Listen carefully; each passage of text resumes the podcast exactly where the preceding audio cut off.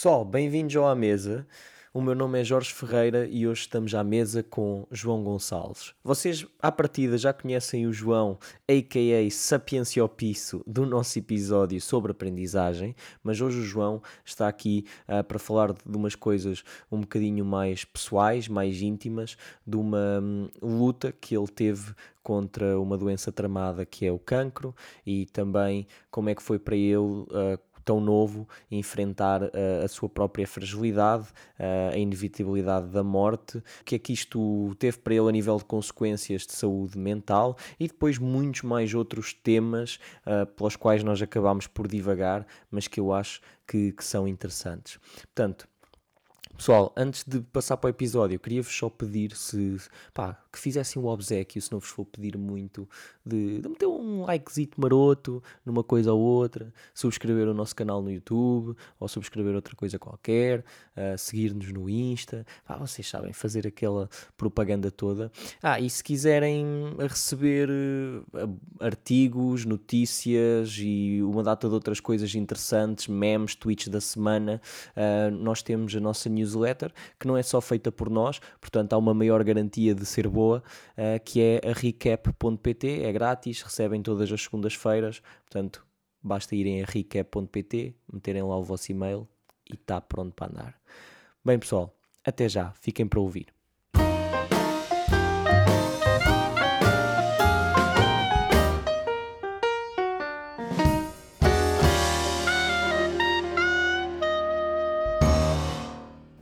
Então, bem-vindo de volta, amigo. Como está? Pá, desta vez estamos aqui juntinhos, quase, quase em conchinha. Ai não, sabes? E vinho, vinho, que, vinho. Que, é, que, é para a boca também não secar. É, desde que isto não descambe como, como naquele episódio que fugiu para, para os confins do mundo, basicamente nunca vai ver a luz do dia. Desde que não descambe para aí está tudo bem. Não deixe spoiler, eu ia falar dessa merda. Já está a estragar esta ah, cena toda. Vamos ter que repetir. Pronto. Ai, que, que desgraça. Até como é que tu estás, pá? Estou bem, estou bem. Estou. Menos neutrozinho do que da última vez. Pé, a última vez estavas, estavas neutro. Mas estou. Bem mesmo? Estamos na rua, estou bem. Estamos na rua, como assim? Está todo mundo na rua, está tudo bem. então, pá, se calhar eu começava por, hum, por perguntar Uh, o que é que dizem os teus olhos? Ou, ou é demasiado cedo? É demasiado Calma, cedo. Daniel Oliveira. Então não vamos para aí. Então não vamos para ali. Porque, pá, para além de cedo, ainda não tenho um croissant com salsichas de há três semanas. e as pessoas não sabem, mas um dia e lá está, que já deste spoiler, num podcast que nunca viu a luz do dia, João Gonçalves confessou que se tornou um livro aberto derivado àquele croissant velho que eu confeccionei com umas salsichas duvidosas, não é? Sou melhor do que uma bifana do Borges. A verdade é Ainda não fomos ao Borges comer bifana. Isto agora vai começar a ser uma sugestão vínica e uma sugestão de bifanas. Uma sugestão de tasco. Pá, e... Ai não, nesse dia não tinha servido o croissant. Tu falaste do croissant, mas nesse Sim. dia servi também uma iguaria engraçada, não é? Que foi, foi. bolo de chocolate com patanisca de bacalhau. Opa, eu já não estava nas minhas plenas faculdades mentais quando, quando fiz isso. mas, já estava muito, muito vinho por cima. Quando, mas, quando e cachaça do Brasil, premium. Cachaça do Brasil, exatamente. Depois que ninguém queria beber e João Gonçalves e Diogo André Uh, foram, foram ali de peito aberto. Meu Deus. Pá, mas ah, só, só uma curiosidade que, que eu fiquei com ela na altura e depois não, acho que hum. não esclareci. Hum. O bolo de chocolate com patanisca. Meu, é bom. Isso é que é mesmo estranho porque é bom. É tipo, é aquela mistura do doce com o salgado. Uh -huh. Então, pá, não sei, eu gostei, eu, eu voltava a fazê-lo. Estás aí, então, outra vez. não. Por acaso tenho um bolo de chocolate. Não, não, não é de chocolate. Ele é, ele é escuro, mas não é chocolate, é banana e café. Lembrei-me agora. Pronto, então tipo queimou. Não, queimou. esquece. Não, uh, pá, mas croissant com salsichas velhas, se calhar um gajo arranja, não sei. Tenho, tenho que ir ver. O outro sou-me pela vida. A verdade é Opa, eu acho que tanto a ti como a qualquer pessoa que estivesse naquela mesa e naquele estado. Querer abrir garrafas de vinho com uma espada e o caralho. Eia, mano. E essa noite tinha dado um episódio. Sem dúvida alguma. Foi caótico, foi caótico. Pá, agora, depois do croissant com salsicha, é difícil para mim introduzir um tema, um tema sério. Portanto, só, só para ter a certeza, estás mesmo bem, João. Estás rijo, pronto. Aqui com, com um vinho à frente, melhor era impossível. Maravilha. Então, pá, a maioria, que, a maioria do pessoal coube à mesa, aquelas du, duas, três pessoas, se calhar agora já temos mais uma ou outra, elas conhecem-te como Sapiência Opice. Pá, o... essa veio ultimamente anda um pouco. Está estagnada? Ah, tá, tá, tá. É assim, tenho ideias de outras coisas para escrever, mas tenho andado ocupado com outras cenas, então. Há, há sensivelmente mês e meio que não mando nada para a rua. Uma veia que se tornou variz, no, no sangue no pássaro. É, é, esquece. é daquelas varizes tipo já. Não, eu acho que mais tarde mais cedo vou voltar à coisa. Uh, se bem que também o meu plano é mais tarde ou mais cedo ir para o lado técnico e para o, para o lado da, da minha profissão, mas uh, sim, vou continuar a escrever. Cientista dos dados. Exatamente. Cientista. O data scientist. Opa, a verdade é que toda a gente diz data scientist por cientista dos dados sou muito mal. eu, na verdade, cientista dos dados sou muito uma coisa tipo que, que um brasileiro, ao dizê-lo de uma forma engraçada, acho que ficaria, acho que ficaria muito fixe. Isto sem estar a ser racista, meu. tipo, acho simplesmente que o sotaque iria, iria lhe dar outro Mas toque. isso é algo que vem do Brasil. Eu acho que em Portugal nunca se disse cientista dos dados cientista dos dados diz no Brasil. Em Portugal sempre se disse data scientist. Mas Temos que é patentear. Aquela... Temos que patentear. Mas isso é aquela cena do Tuga que em inglês é que parece bonito e é que fica bem. Ah, sim. Tem, também tem, temos muito. Mas, enfim, tu, tu basicamente és o nosso expert de bolso de aprendizagem e redator favorito do Medium, não é? sim. Portanto, é, é por aí que o pessoal, que o pessoal conhece. Mas é, também a maioria provavelmente pá, também não sabe que tu já passaste por, por umas quantas merdas, tipo, merdas chatas ao, ao, ao longo da tua vida e o convite de hoje foi um pouco arrojado, tenho que admitir, dado que eu venho aqui pedir-te máxima vulnerabilidade e, e nem um croissant com salsicha te fiz. Pá, Acho que era o mínimo, fogo, Jorge. Pelo menos, pelo menos temos vinho. Já, já, não, já não é mau. Não, pá, não. Hum, em relação a isso, se me pedisses isto há dois anos atrás, provavelmente eu não ia aceitar. A verdade é esta. Mas uma pessoa muda e então acho que hum, expor-nos e, e tornar-nos vulneráveis aos olhos dos outros não tem nada de mal. Antes pelo contrário. Aí é que tu mais provavelmente cativas quem deves cativar. É verdade, é verdade. Pá, eu agradeço-te muito sinceramente aqui numas, numa, da forma que eu conseguir transparecer isso numa Sim, certa, um num, numas palavras atrapalhadas que me vão saindo. Um, e, e, e, pegando naquilo que tu disseste, já, já que falaste nisso, uh, o que é que tu achas que, que te impediria, impediria de, há dois anos, uh, falar mais sobre isto? Pá, eu há dois anos, a verdade é que se eu tiver que recapitular, eu acho que mudei mais nos últimos dois anos do que dos 20 aos 25.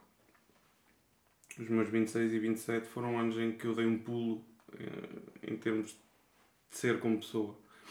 E eu antes dos 25 era aquele gajo que estava mesmo a precisar de umas chapadas de humildade para em, algum, em algumas coisas. E acho que uh, achava que isto tudo de de, de, ser, de se expor, de ser vulnerável, é estar a mostrar o lado fraco, quando na verdade é estar a mostrar o lado forte. Yeah. Acho que é muito isso. Porque são mais os que. Mostrar o, o lado fraco é, é, é ser mais forte do que tentar fazer-se de forte. Sim. A verdade é esta. Pá, por... Diz, diz, diz, desculpa. Pá, não, não sei, acho que. Acho que é maturidade, não sei. Acima okay. de tudo.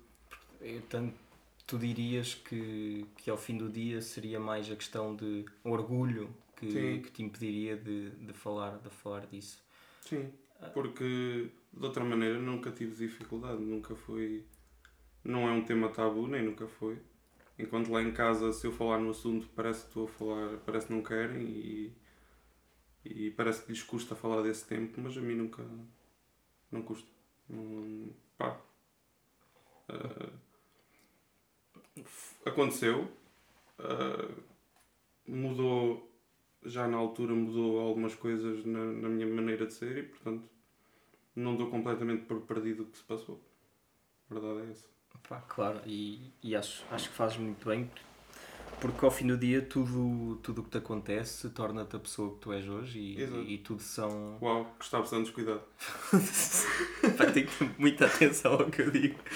Uh, Pá, mas e, e, ao fim do dia tu, é, é, também uma questão de perspectiva, né? Tu podes ver tudo como coisas más que te acontecem, até as coisas boas tu podes ver como coisas más, que é simplesmente não serem tão boas quanto tu esperavas e já passa a ser uma má. Ou então podes ver tudo como aprendizagem.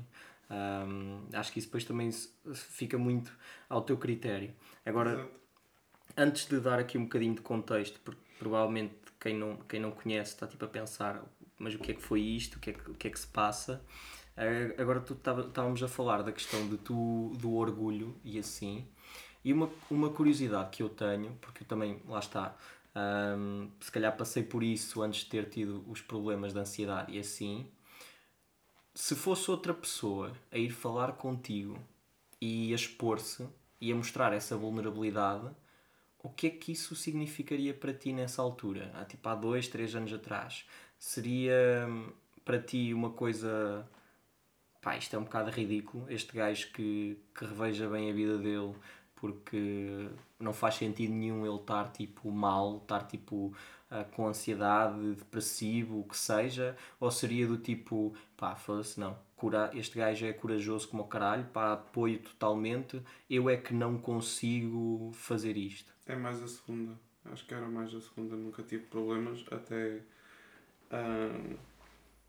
Há pessoas que tiveram a mesma doença que eu e, e vieram falar comigo e eu não tive problemas nenhums em esclarecerem, falar do que é que ia acontecer, o que é que, como é que devia reagir, tudo isso. Nunca tive problemas com isso. Uh, pá, não, acho que é mais a segunda, era mais a questão de já olhem para mim que eu sou forte e não se passa nada. E, e pronto, e acho que era mais isso. Porque não, nunca, nunca vi, nunca tive problemas em que alguém se, que alguém viesse ter comigo para pedir ajuda. Se expôsse e tu, tu não rejeitarias e não, não negligenciarias. Não. Um, pá, isso, isso, isso para, para já é bom, porque eu acho que eu acho que nunca negligenciei ninguém, nem nunca tipo uh, coloquei de parte ou discriminei, mas eu sinto que se calhar quando eu tinha 18 anos, o que seja, alguém viesse ter comigo e me dissesse, pai, estou com uma depressão, eu ficaria um bocado, mas porquê, meu? Tipo, porquê é que tu tens uma depressão? Tipo, pá, põe-te bem, tipo, tenta-te pôr-te bem, estás a ver? Se, se alguém se trouxesse esse tipo de vulnerabilidade para mim, eu provavelmente não conseguiria compreender. E eu até me considero uma pessoa compreensiva e mente aberta, e já na altura acho que, que era um bocadinho mas lá está, se calhar era falta de maturidade e de experiência para, para conseguir compreender. E talvez também ter, ter de lidar com isso por perto. Porque claro. eu, pá, eu tive casos na família disso, logo então se calhar estava mais sensível. E por isso é que se calhar nessa idade para mim já não era algo problemático, não era algo que, que, que eu visse como pá, deixa-te merdas. Não, Sim, sim, pá, eu nunca na vida iria dizer isso a ninguém, mas. Sim, mas, mas estou a dizer que eu, muita gente pode pensar assim. Eu, eu, eu, eu questiono-me mesmo se eu próprio, no fundo, não pensaria um bocadinho assim, do tipo. Foda-se, mas porquê, caralho? Tipo, não, não, não compreender mesmo, percebes? Uhum. Uh, nem era negligenciar, tipo, Ei, este gajo é fraco, esta gaja é fraca, ou que seja, é tipo mesmo não compreender porque é que, porque é que aconteceria. Mas pronto, uh, passando à frente, um, achas que poderias dar um contexto de, do que é que efetivamente se passou? Tipo... Sim. Uh, eu tive um, um linfoma que é, é um primo direito da, da leucemia com, com 16 anos. Uh, no momento está, está tudo tranquilo. Tenho consultas dois em dois anos, mas, mas a verdade é que não foi uma altura nada fácil. Um, como é que eu ia de, de, resumir a coisa de uma forma, uma forma muito rápida? Calhou no ano em que houve aquela espécie de preparação para o Covid, que foi a gripe A, foi em 2009. Fosse. Em que houve.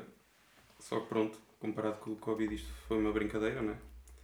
Uhum. Um, e então, na altura, uh, como eu estava a fazer químio e, e toda a gente tinha medo que eu apanhasse gripe A, e por causa de ter as defesas mais baixas, toda a gente tinha medo que, pronto, que eu não resistisse caso apanhasse gripe então, enquanto fiz químio, um, a minha vida foi hospital, casa, casa, hospital e isso foi durante 7, 8 meses.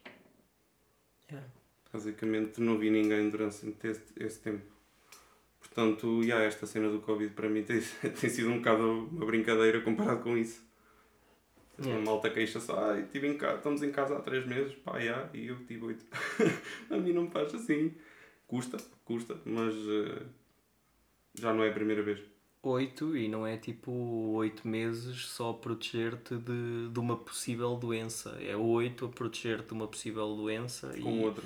e é tipo a lutar contra, contra outra. Yeah, uh, pá, e, eu, eu, eu juro, tu, tipo, tu és um gajo nisso que, que na tua infância não tiveste muita sorte, não é? Porque... Pois não, antes disso tive uma meningite que muito provavelmente foi o que causou tive 15 dias no hospital com meningite porque muito provavelmente foi o que causou isso.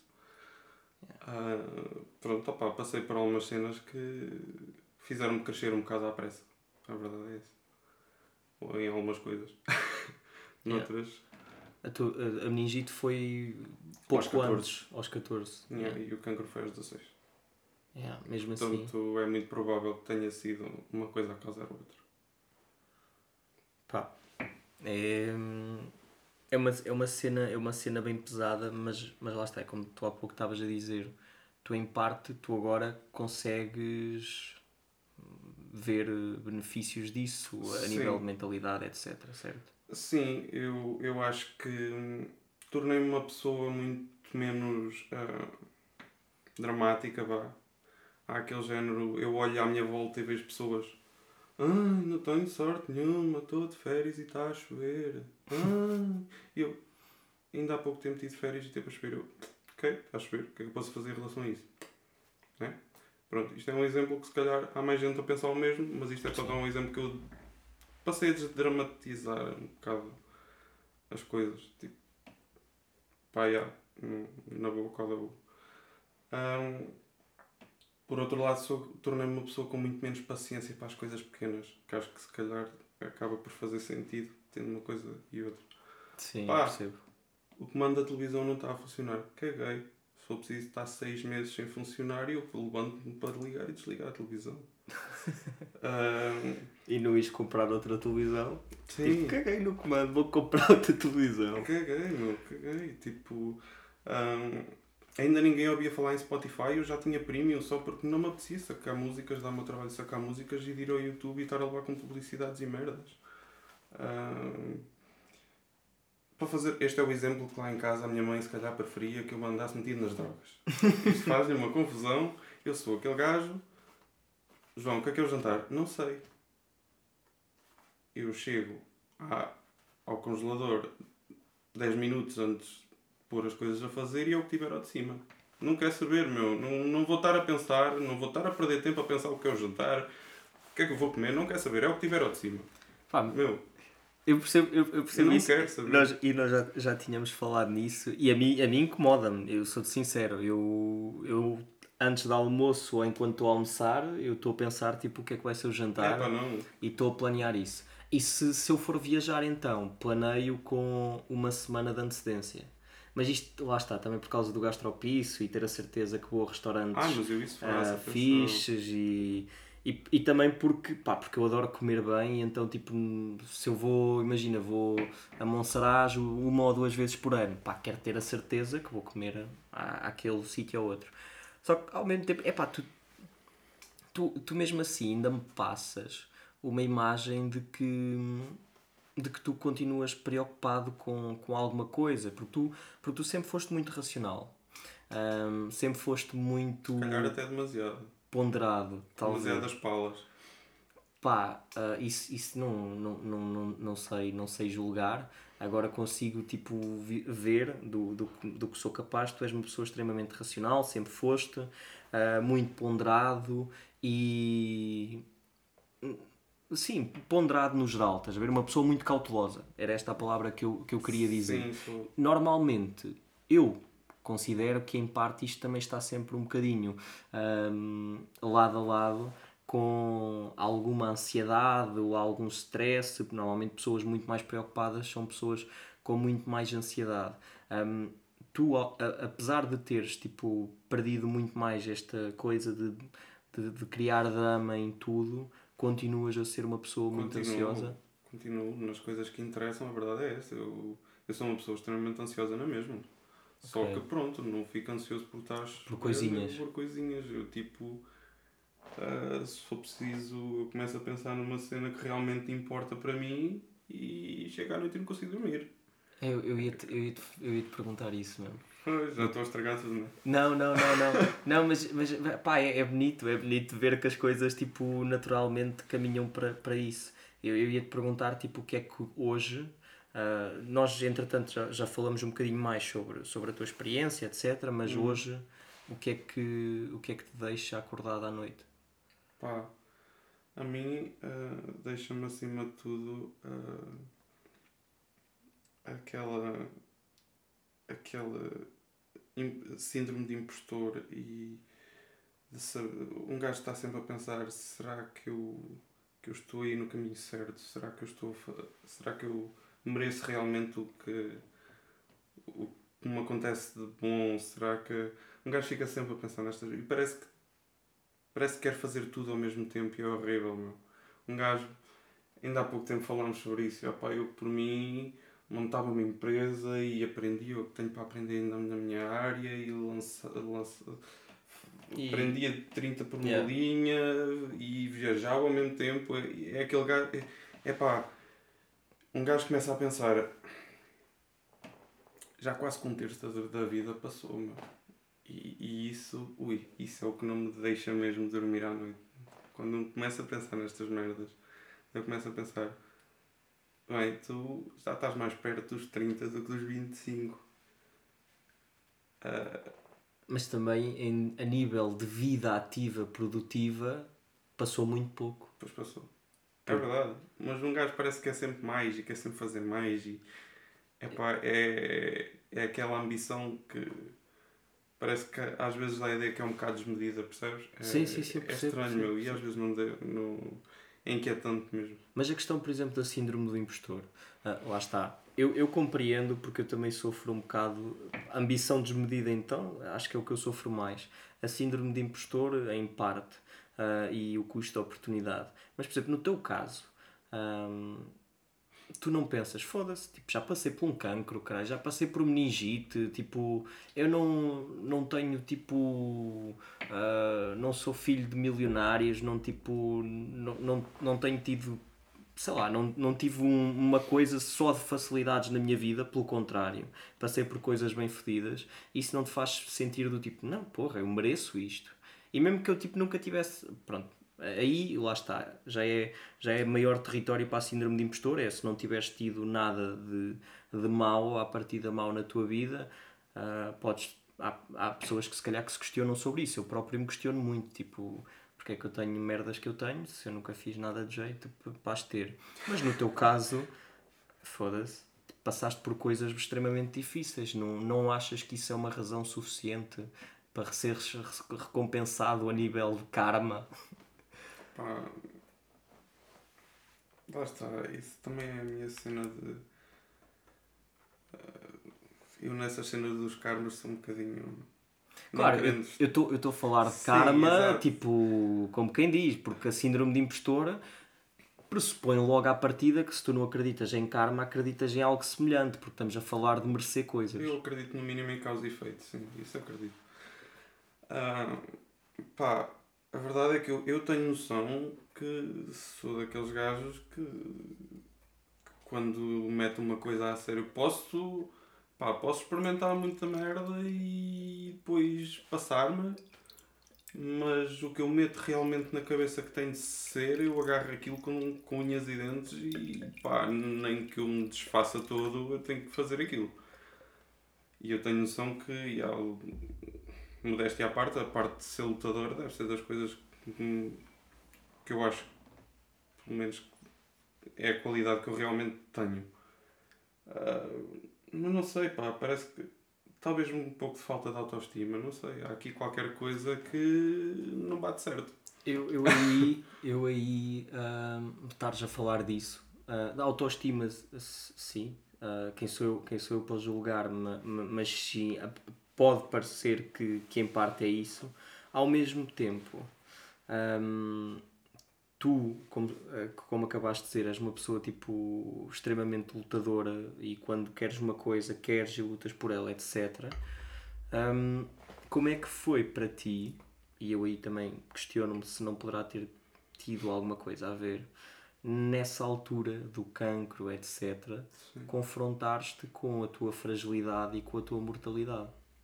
Saber que por muito que tu faças, há ali determinadas coisas ou há ali um ponto em que tu não consegues fazer nada? Pá, uh, isto está para. Eu vou dar essa resposta em duas partes. A verdade é que isto não é estar-me a gabar porque era como diziam, não sou eu que estou a dizer, tal como disse agora que sou lutador, é o que, que fui eu que. Pronto.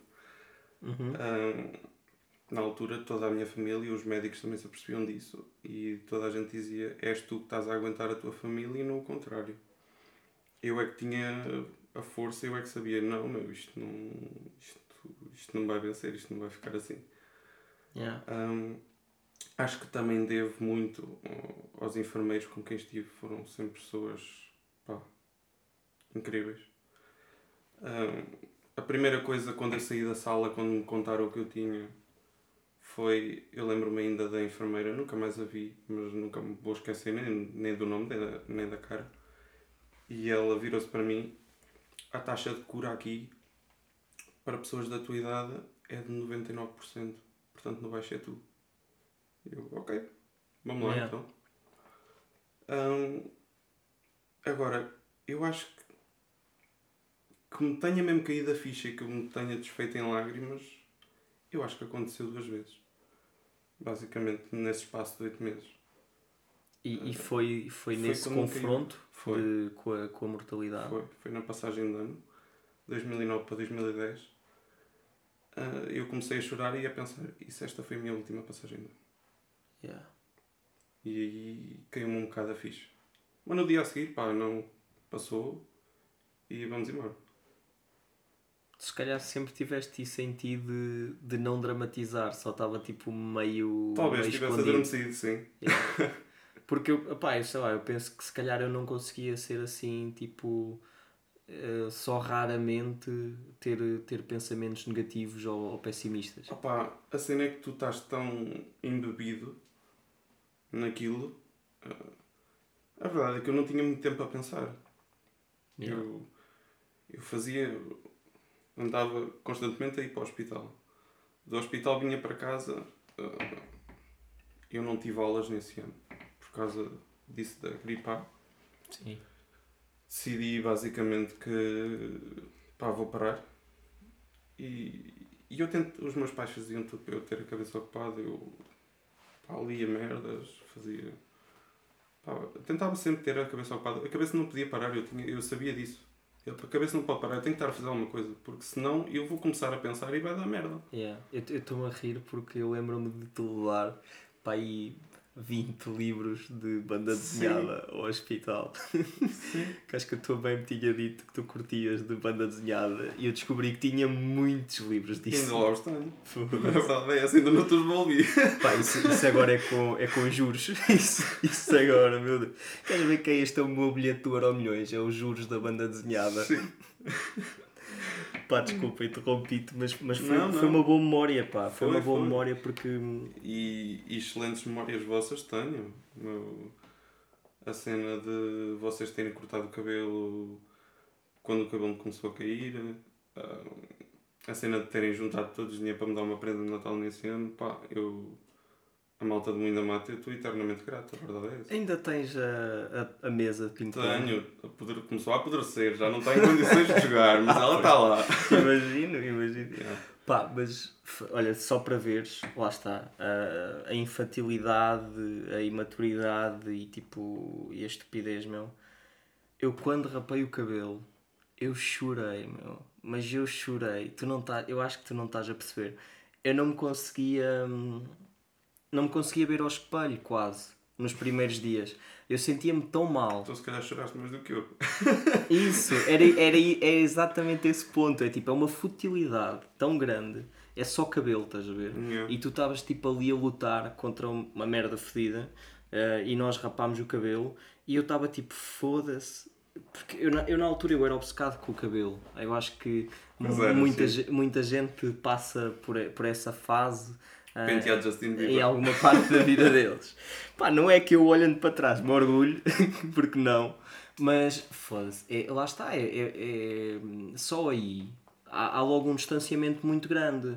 Tu estás a passar por uma cena fedida e tipo estás ali uh, bota para a frente, o carago, bora vencer isso. E está tipo outro gajo, corta o cabelo e está, foda-se, a minha vida acabou, caralho. Como é que eu agora vou conseguir conquistar aquela outra gaja? que disse que ficava comigo porque eu parecia Justin Bieber, oh caralho. Opa, mas, mas fosca-se, boas, boas, boas memórias dentro daquilo que era possível Sim, ter, ter na altura, ainda, ainda, ti, ainda tivemos muitas. Uh, e essa cena da, da mesa de ping-pong uh, foi o da fixe. Eu acho que nunca joguei nessa mesa de ping-pong. Ou já, ah, se calhar já.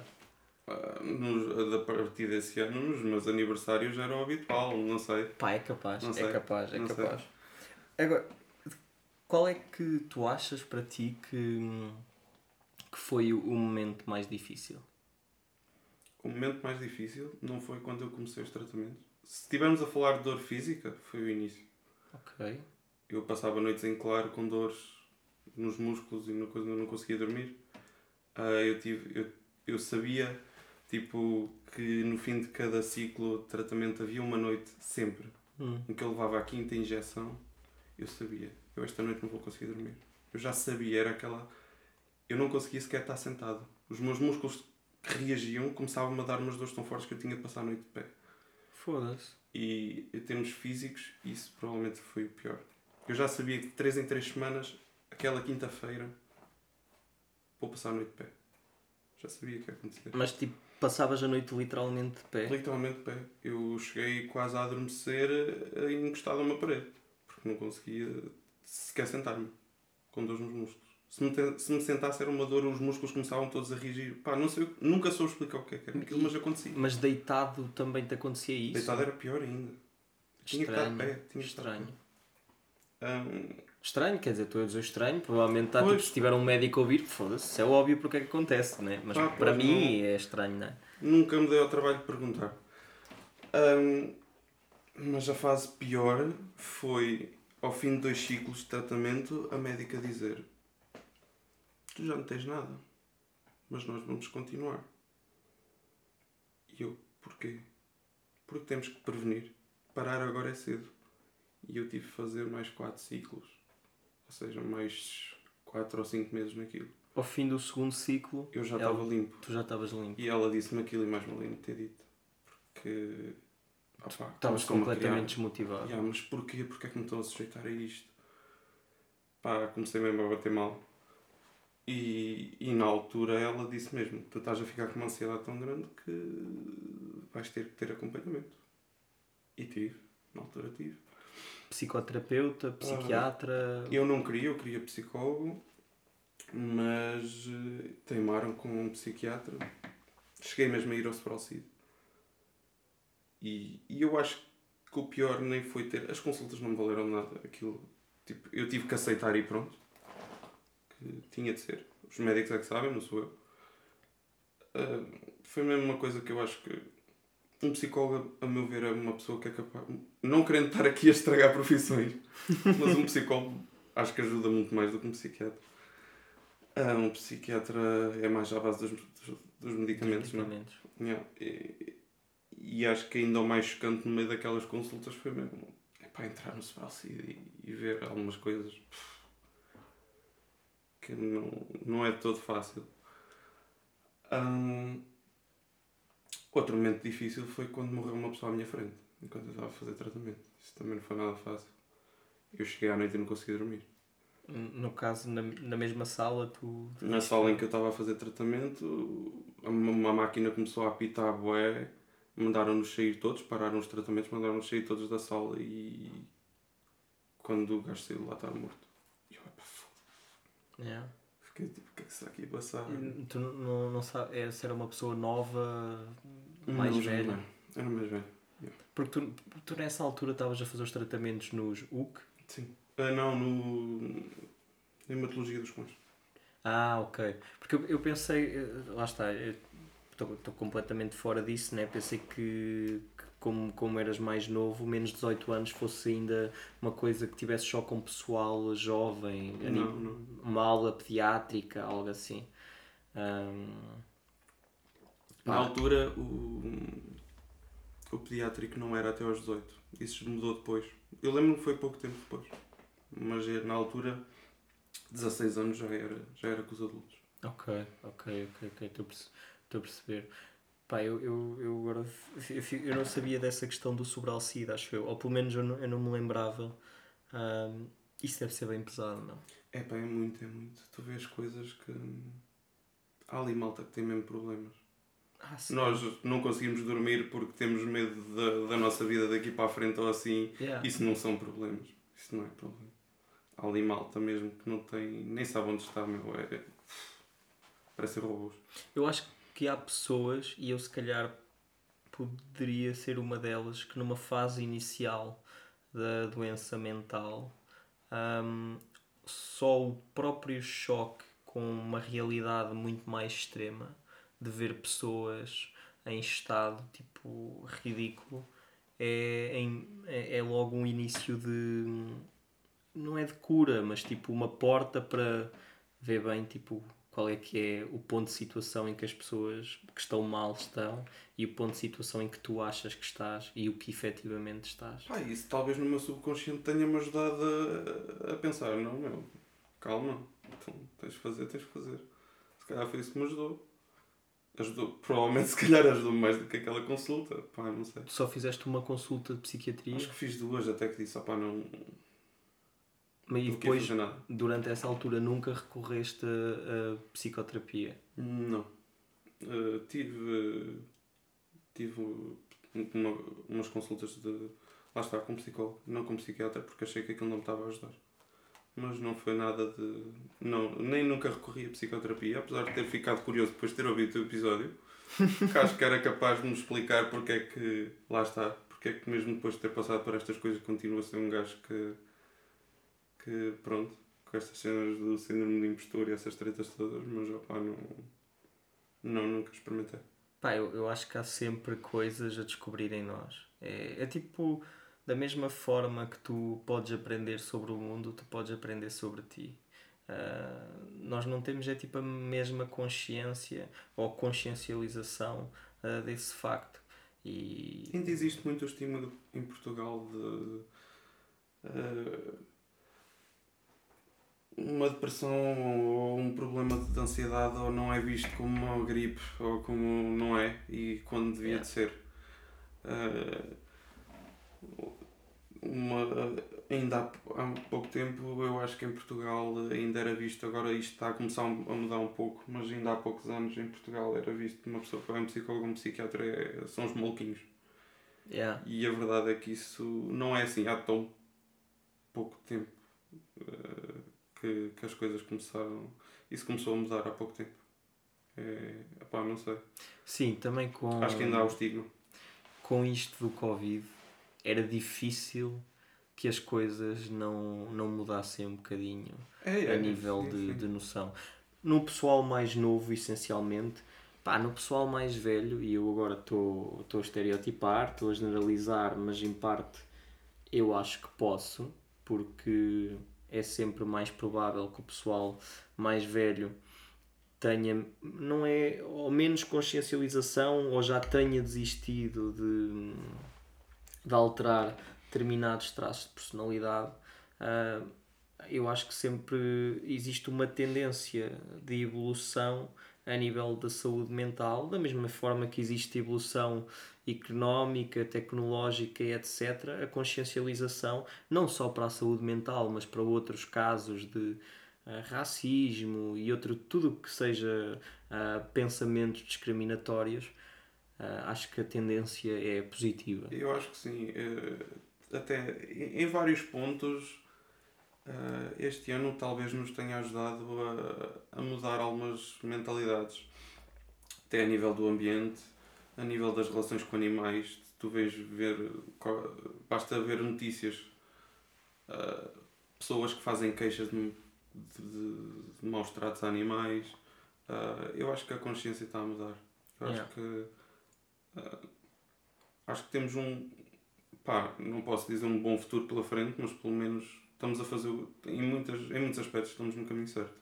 Sim, eu acho que por muito que as coisas estejam más em determinados aspectos, uh, uh, se calhar, exceto a parte da poluição, acho que o mundo está melhor do que alguma vez esteve. Uh, e a tendência é maioritariamente positiva em quase todas as vertentes. Só que depois também há um, os mídia, não é? E tem tipo tudo aquilo que vende, normalmente não, é, não são os pontos positivos. E há também a nossa.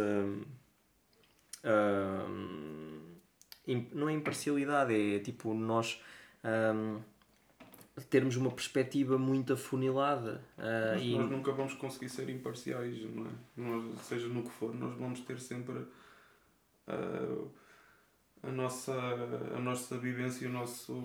Por mais que tentemos ser imparciais, nunca vamos conseguir ser, porque lá está, a nossa opinião é sempre baseada nas nossas experiências, ou no que ouvimos, ou no que e no nosso, no nosso contexto e no nosso tempo de vida também. Porquê é que, porquê é que tanta gente gosta de programa, daqueles programas de, de política tipo do Ricardo Araújo Pereira, como é que se chama? É o... o Isto é Gozar com quem trabalha? Não, é o outro que ele, que ele está mais. O Governo de Sombra. Sim, o Governo de Sombra. Porquê é que tanta gente gosta disso? Porque não tem que formar uma opinião sobre política, tem ali despajada. Yeah. Tu vais ver porquê, porquê, porquê preferem ouvir ali e ficar com uma e dizer exatamente o mesmo do que um daqueles quatro do que fazer a sua pesquisa e perceber realmente o que é que se passa. Sabes que eu acho que isso depois também entra noutro patamar que, que é todo um grande tópico que acho que precisa de ser cada vez mais aprofundado, que é não só o excesso de informação, mas o excesso de estímulos.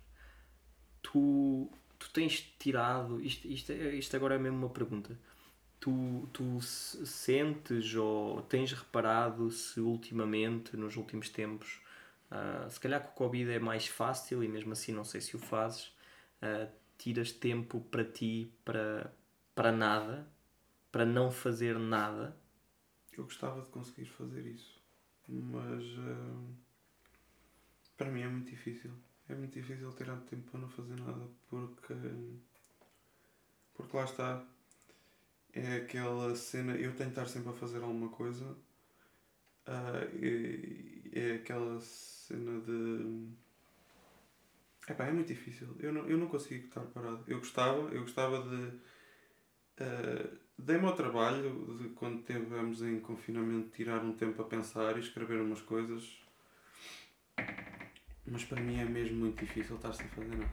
Eu sou uma pessoa que tem muito, muito, muita dificuldade em estar ali uma hora, duas a olhar para o ar e eu começo a pensar, eu podia estar a... eu começo logo a pensar, eu podia estar a pôr este tempo a render. Eu podia yeah, eu estar percebo, a... eu percebo. Eu podia estar, porque é que eu não estou, sei lá, a... a, aprender qualquer coisa, a ver um filme, a... sei lá, eu não, eu não consigo estar parado. O problema Eu é se estou um dia parado fico doente. Eu, eu, percebo, eu percebo o que estás a dizer, mas eu acho que isso agora tem muito a ver com a nossa cultura também. Tem, tem. E eu sei que isto não é bom. Atenção, eu tenho noção que isto, isto e, não é bom. E mesmo que tu estejas a fazer uma coisa, tu vais querer estar a fazer outras duas coisas ao mesmo tempo. E provavelmente. Há, há, eu acho que há agora tipo, toda uma cultura de.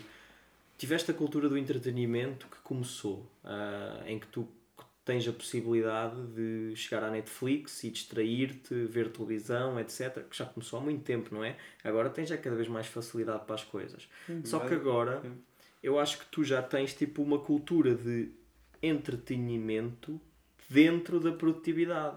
Que é, estás a escrever uma coisa no Medium, por exemplo, e estás a ver uma série da Netflix ao mesmo tempo. Tipo, parece que. Pá, eu não consigo fazer isto porque sou muito single task. Sim, sim, sim. Eu não sim, consigo sim. estar focado em duas coisas ao mesmo Mas tempo. Mas imagina, eh, pronto, isto, foi, isto não, é, não é um bom exemplo para foco porque eu também não o faço. Mas, mas provavelmente podes ter a televisão ligada. Ou então, sim. se tiveres a ver uma série, podes estar a fazer uma tarefa qualquer no Excel que é repetitiva. Sim, percebes? Eu sou uma pessoa que se aborrece muito facilmente nessas coisas. E nós eu... estamos cada vez mais tipo, aborrecidos com tudo e é. cada vez temos mais coisas para, nos, para não nos aborrecer. Não?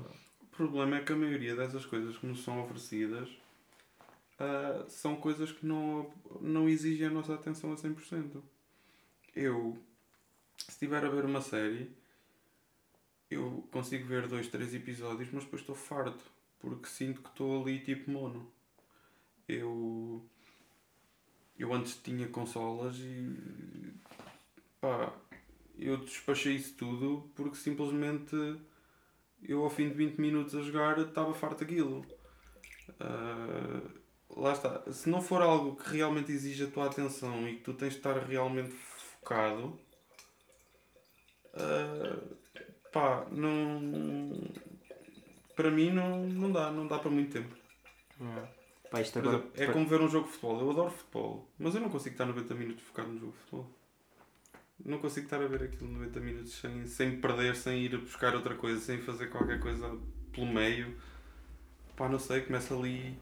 Eu percebo, eu percebo. Eu, eu acho que isso. Com é carpinteiros, não? Que é um problema do nosso tempo. É, é. Pá, e. Hum, é um tema extremamente interessante e, e que eu gostava de explorar Uh, provavelmente ia-me ocupar um, tempo de, não, não só de um episódio, mas pá, aí mais, mais dois. Pá. Um... É tipo aquela frase do, do Anthony Hopkins na. Já viste Westworld? Por falar não, em séries. Eu, eu, vejo muita série, mas nunca vi Westworld, já me uhum. falaram muita vez, até porque eu não tenho HBO agora. Pronto, eu tive durante uns tempos e há lá uma frase que, ele, que o Anthony Hopkins diz que é mais ou menos assim Uh, só pessoas bem aborrecidas é que se aborrecem. Foda-se. E dá que pensar, não é? Yeah. Eu, sabes, e nós já bocado estávamos a falar da Mariana, do episódio da Mariana. Ah, sim. E eu acho que isto, sinceramente, é uma coisa que não lhe toca. Provavelmente ela é uma menina que não tem Netflix, eu tenho quase certeza. E nem sequer, tipo, tem mínimo interesse em ter, percebes? Yeah. E eu não, eu não tenho nada contra a Netflix. É, tem, é mais contra tipo, o tipo de uso que nós damos a coisas como a Netflix. Um, porque não há mal nenhum em tipo, tirar tempo para nós para não fazer nada. Só que eu acho que as pessoas também se às vezes fazem uma, uma misconception, tipo um mal, uma má definição do que é, que é não fazer nada. Não é simplesmente, às vezes não é simplesmente não ser produtivo Uh, é não fazer nada, literalmente não fazer nada. É parar o cérebro, basicamente. Yeah. E depois há, há, quem, quem faça logo a questão de uma coisa é ser produtivo a fazer dinheiro, tipo no nosso trabalho, outra coisa é eh, eu vou não fazer nada, mas na verdade estou a ser produtivo, simplesmente não estou a ganhar dinheiro. E depois ainda e depois há o ponto de tu te sentares no sofá ver Netflix, à partida não estás a ser produtivo, mas estás a fazer coisas, estás a ver um filme bom, queres aprender com o filme, queres tipo expandir horizontes, etc. Estás a fazer alguma coisa. Agora, deitar-te no sofá e não fazeres nada, isso é um ponto que, que já não existe tipo, na, na cultura atual. Não, não. E, e às vezes faz falta, não? Uh, isto, foi, isto foi um tema que, que, ainda, que ainda tirou aqui um bocadinho, um bocadinho de espaço para conversa, porque lá está uma cena extremamente. Eu acho que é extremamente importante refletir sobre isso. Abrangente e, e, e muito atual. Um, uhum. eu, eu sinto. Pá, eu tinha uma pergunta por te fazer antes de termos uh, passado para isto, que, que é essencialmente tu nessa na altura em que tiveste mais confrontado com a tua mortalidade, etc. Hum. tu foste buscar algum tipo de crenças ou tentaste ir à procura de algum tipo de crenças? Meu, toda a gente me foi bater à porta, nem te passa pela cabeça. Como assim? É pá, Jeová. Elders. Elders. toda a gente me foi bater à porta. Nem te passa para a cabeça. Eles que... são tipo sanguessugas. Por coincidência? Porque a mim nunca, não, nunca me vêm bater à porta, sei lá. Simplesmente não, não foi, souberam. Souberam da situação e foram-se tentar aproveitar da situação. Meu Deus, não sabia sério, disso. Mano, não sabia. Sério. Foi tipo. Aquilo teve de chegar ao ponto de eu dizer: olha, eu não. Não, a sério, deixem-me em paz, eu não, não me levem mal, uhum. mas. Uh, eu não, não partilho as vossas crenças, eu não. Eu na altura até, até era religioso, se bem que agora, como sabes. Eras? Era. A sério? E não estava não, não, não, não estava a par desse, dessa etapa? Era. Eu nessa altura realmente era, era cristão praticante. Rezavas? Sim, ias sim. à missa? Sim, sim. Não era todos os domingos, mas rezava e ia à missa e e pronto, e agora sou mais ateu que outra coisa. uh, mas pá, foi horrível, não foi mesmo tipo como se fossem eh, abutres, estás a ver? Uhum. Foi tipo estarem-se ali a aproveitar da dor dos outros para. Epá, foi estranho, foi estranho. E o, e o mais é incrível, é o mais Sim. incrível disso tudo foi uh, eles entrarem com com falinhas mansas, estamos aqui para o que for preciso. Se precisarem de dinheiro, nós emprestamos. uh, vamos rezar, vamos fazer um, uma missa especial em nome do João. Eu, então, mas eu já morri, ou que caralho? Estamos. Está-se a passar, ok? E, e eu disse. Eu disse qualquer coisa. Olha, desculpa, eu. Vocês não são. Eu lembro-me. Vocês não são os primeiros a virem aqui bater à porta eu não partilho as vossas crenças, não me levem a mal, mas eu não quero isso. Meu, viraram as costas e foram-se embora. O de emprestar dinheiro, eu de... acabou. Mas nessa altura eras crente. Era crente, mas não naquela. Sim, sim, sim, eram outras Era igrejas, tipo vá, eram, eram outras religiões que me foram bater à porta. E é pá, e bastava eu dizer isto. E daí para a frente ajuda e coisa. Ah, claro. Era tipo. Haviam ali um sentido de oportunidade. E é pá, isso deixou-me. Deixava-me chocado mesmo. Aí eu não sei até que ponto é que a Igreja Católica é muito diferente. Não, e por isso é que eu sou ateu neste momento. Mas o que, é que, o que é que efetivamente te levou a perder a fé? Opa, a mim houve muita coisa que me fez perder a fé. Eu acho que lá está, uh, eu ter ido mais para o lado da ciência, o questionar tudo, o, uh, e aí eu acho que se calhar devia ter feito um pouco mais como tu e ter estudado mais todas as religiões e tentar perceber se alguma se encaixava. Já pá, não. Eh, a verdade é que ainda agora estávamos a falar que o mundo está tá aí em muita coisa para um bom caminho Epá, mas eu perdi a fé porque, tipo, comecei a pensar, tipo, há crianças a passar por tanta merda. Há, há gente a morrer de fome todos os dias. Há, este mundo, se formos a ver, epá, há muita merda, meu. Se existisse realmente um, um Deus que amasse toda a gente, deixava estas merdas todas acontecer. Opá, não não sei, comecei a questionar muita coisa, comecei. Eu sei que a Bíblia, a maioria, aquilo são fábulas e que é suposto que aquilo realmente não aconteceu assim. E muita dela não, nem sequer veio ao mundo. Pois. Há muita censura, muita coisa tirada da Bíblia e, e muita dela escrita antes de, da religião católica em si, noutra língua, muita dela traduzida consoante aquilo que era conveniente pois, pela, região, pela religião. Ah pá, depois. Eu acho que a igreja. Eu não sei se devia estar a dizer isto, ainda vamos ser censurados. Pá, também, imagina, eu a última vez que verifiquei ainda existia liberdade de expressão. Mas lá está. Em 2021 a igreja não é exemplo para ninguém, meu. Estamos há mais de um ano em pandemia. O que é que a igreja tem feito? Nada. Absolutamente nada. A única coisa que a igreja fez, que eu saiba, aqui a igreja local, foi pedir a congro. Estou a brincar, ok. Ah pá, não. Não, não, não. Estou completamente desligado de religião. Não, Pá, eu... não consigo. Posso estar a ser enviesado, posso estar a ser. posso estar a ter palas. É pá, não. Não, não consigo. Eu Pai. acho que se morrer vou ser comido pelos bichinhos na terra e pronto, e é isso que vai acontecer. ok. Sim, sim, estou a perceber. Epá, eu, eu também tenho, eu tenho uma visão sobre a religião muito, muito particular que acho que é cada vez mais partilhada pela nossa geração e pelas gerações seguintes. Um, lá está, é aquilo que eu, que eu sinto mais curiosidade é sempre a questão da espiritualidade.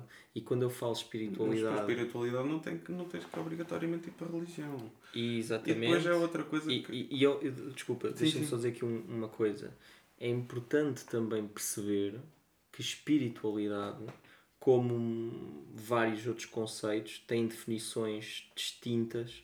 Uh, para cada pessoa, ou cada pessoa arranja uma definição própria dentro daquilo que é espiritualidade, e apesar do nome ter espírito, não significa que as pessoas acreditem que existem espíritos. Há pessoas que efetivamente acreditam, há outras pessoas que a espiritualidade é mais hum, a relação corpo-mente e mente pegando na parte consciência, que pode ser um resultado somente das uh, conexões nervosas e sinapses, etc. Eu sou muito bem para crer nessas coisas. És muito quê? Sou muito ver para crer.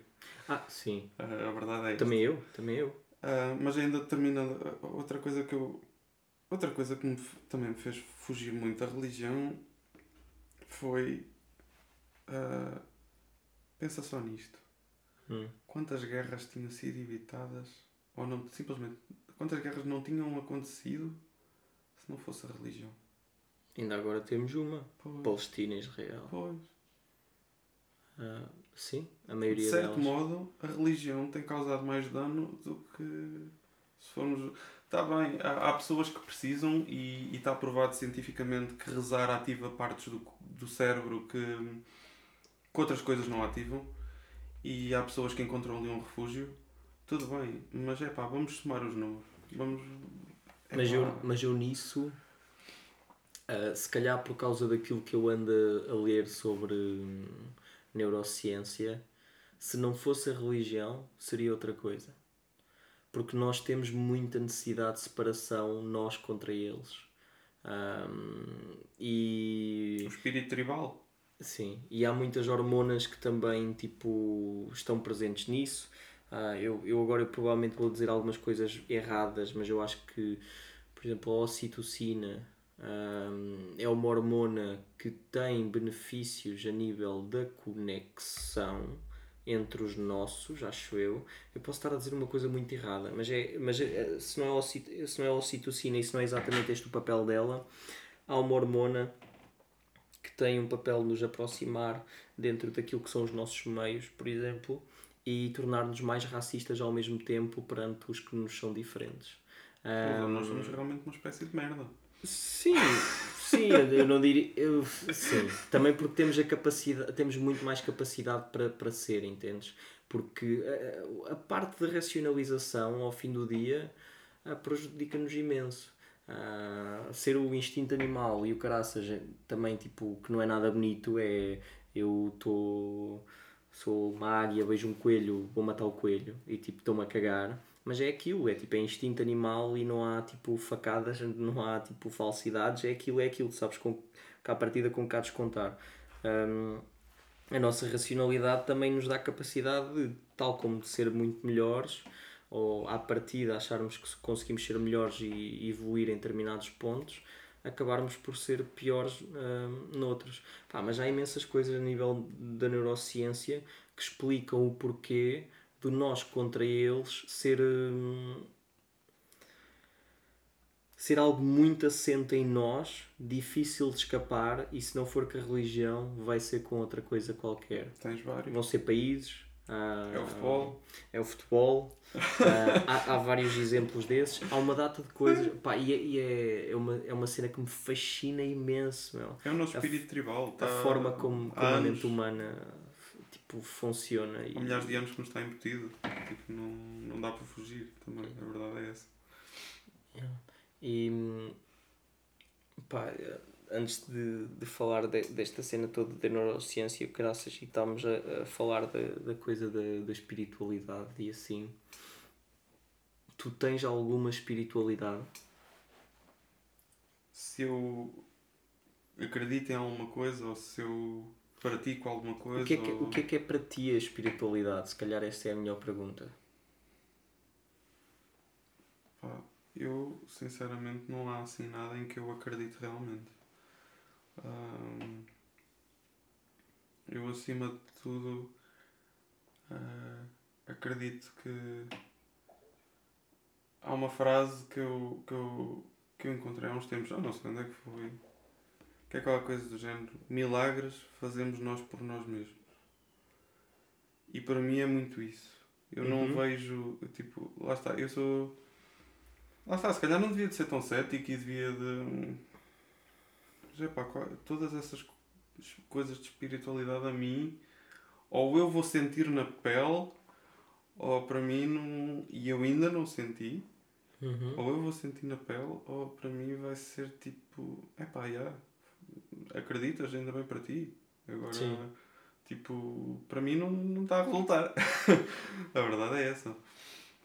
Eu estou a perceber. Uh... E estou a perceber que tu também estás a levar a questão da, da espiritualidade quase sempre como algo esotérico. Um... Não obrigatoriamente, mas. Uh...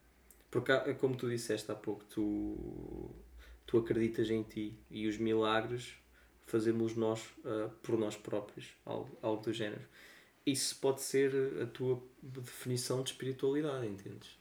haver uma, uma relação de confiança muito próprio, muito uh, afincada contigo próprio e tu lutares por ti e, e tentares evoluir enquanto ser humano e, e esse ser em parte o teu propósito e tudo o resto é o tudo o resto e não te interessa.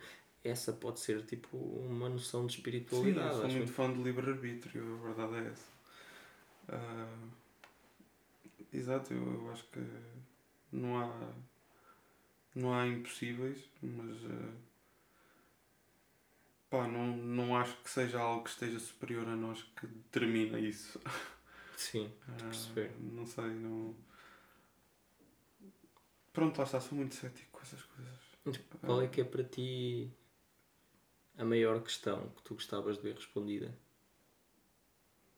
A maior questão? Sim. Pá, eu realmente gostava de ter confirmação de que há vida fora deste planeta. Ok. Neste caso, tipo extraterrestre. Sim. Eu gostava de saber que há outros planetas, que há outras coisas lá fora. Uhum. Planetas? Não, planetas sei que há. Vida, vida. que, há, que há vida noutros planetas. Eu gostava realmente de ver isso respondido. Acho que nós já estamos mais próximos disso. Estamos. Uh, acho que o Pentágono uh, já admitiu que que filmagens de ovnis não são falsas, etc. Yeah. Uh, portanto, se não forem. Isso, isso tem vindo à rua há pouco tempo. Yeah. Tem, uh, tem vindo muito à rua ultimamente, sim. À partida, se não forem terrestres, devem ser do outro lado qualquer, não é? Uh, sim, acho, acho, que, acho que estamos muito próximos disso. Epá, eu, eu, eu aí sempre pensei que te fascinasse, que sei lá, eu acho que tenho isto por se calhar por ser uma das minhas eh, que eu penso que, que será também a toda a gente, que é o que é que vai acontecer tipo o universo. Não, isso todos nós sabemos o que é que vai acontecer daqui a muito, muito tempo. Não é? Sabemos. Está uh, aí uma questão. O, o universo vai se continuar a expandir, provavelmente, mas uh, o nosso sistema solar vai, vai deixar de existir. E já arranquei aqui qualquer coisa à tua cabeça. Pá, mas eu, eu acho que mesmo aí não sabemos, né? Porque a ideia é que ele expanda e depois retraia e imploda, se não estou em erro. Há várias teorias, na verdade, contínua expansão, expansão e, e, e, Sim, e retração, é se pode dizer assim. Pá, sinceramente, eu acho que nós sabemos tipo quase nada. Não, o que nós sabemos é muito menos. E, e lá está, por muito cético que eu seja, eu acredito que há coisas que a ciência não explica. Uh, mas uh, essa questão não é algo que me preocupe, porque quando isso acontecer, segundo a minha teoria, não é? Segundo a minha maneira de ver as coisas, já eu estou a fazer tijolo há muito tempo. Uh, e não te, não te deixa assoberbado, não te deixa inquieto não te faz levantar da, noite, ah, da cama a suar, pensar que no dia em que morreres não há mais nada. É tudo preto. E tu não sentes, tu não vês, tu não. Deixa, deixa. Nada. Um, mas eu acho que. Eu acho que.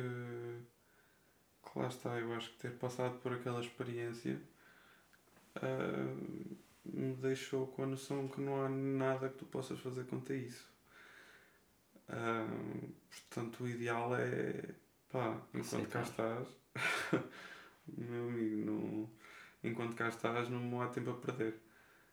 E pronto, e é também por isso que depois se torna toda aquela ansiedade. Eu, eu, eu, eu sinto-me mais ansioso de, enquanto aqui estou, não estar a aproveitar nem estar a viver o que realmente queria. Uhum do que já quando morrer não há mais nada. Opa.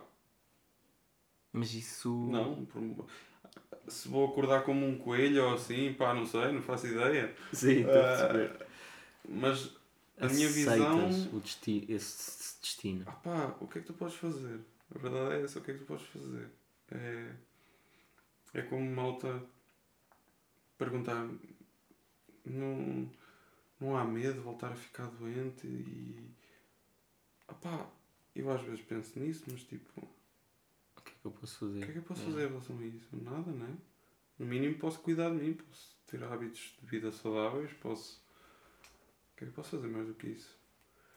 Uh, mas, mas levanta-me, aí levanta-me uma questão do que tu falaste que eu compreendo, porque ao fim do dia tu tens que aceitar um, e a única coisa que tu podes fazer é viver tipo a melhor versão do teu dia e ser a melhor versão de ti próprio.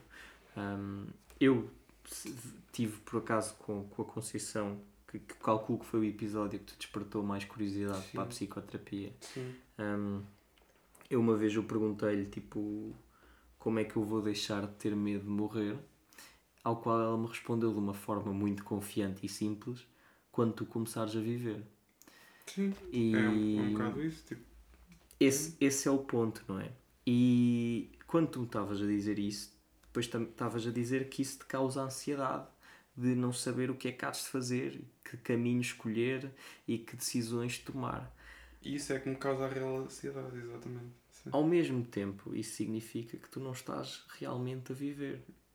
Sim. Porque tu Sim. não estás e acho que isto tudo se resume a isso, a ser grato pelo aquilo que tens e a viver o momento em que tu estás.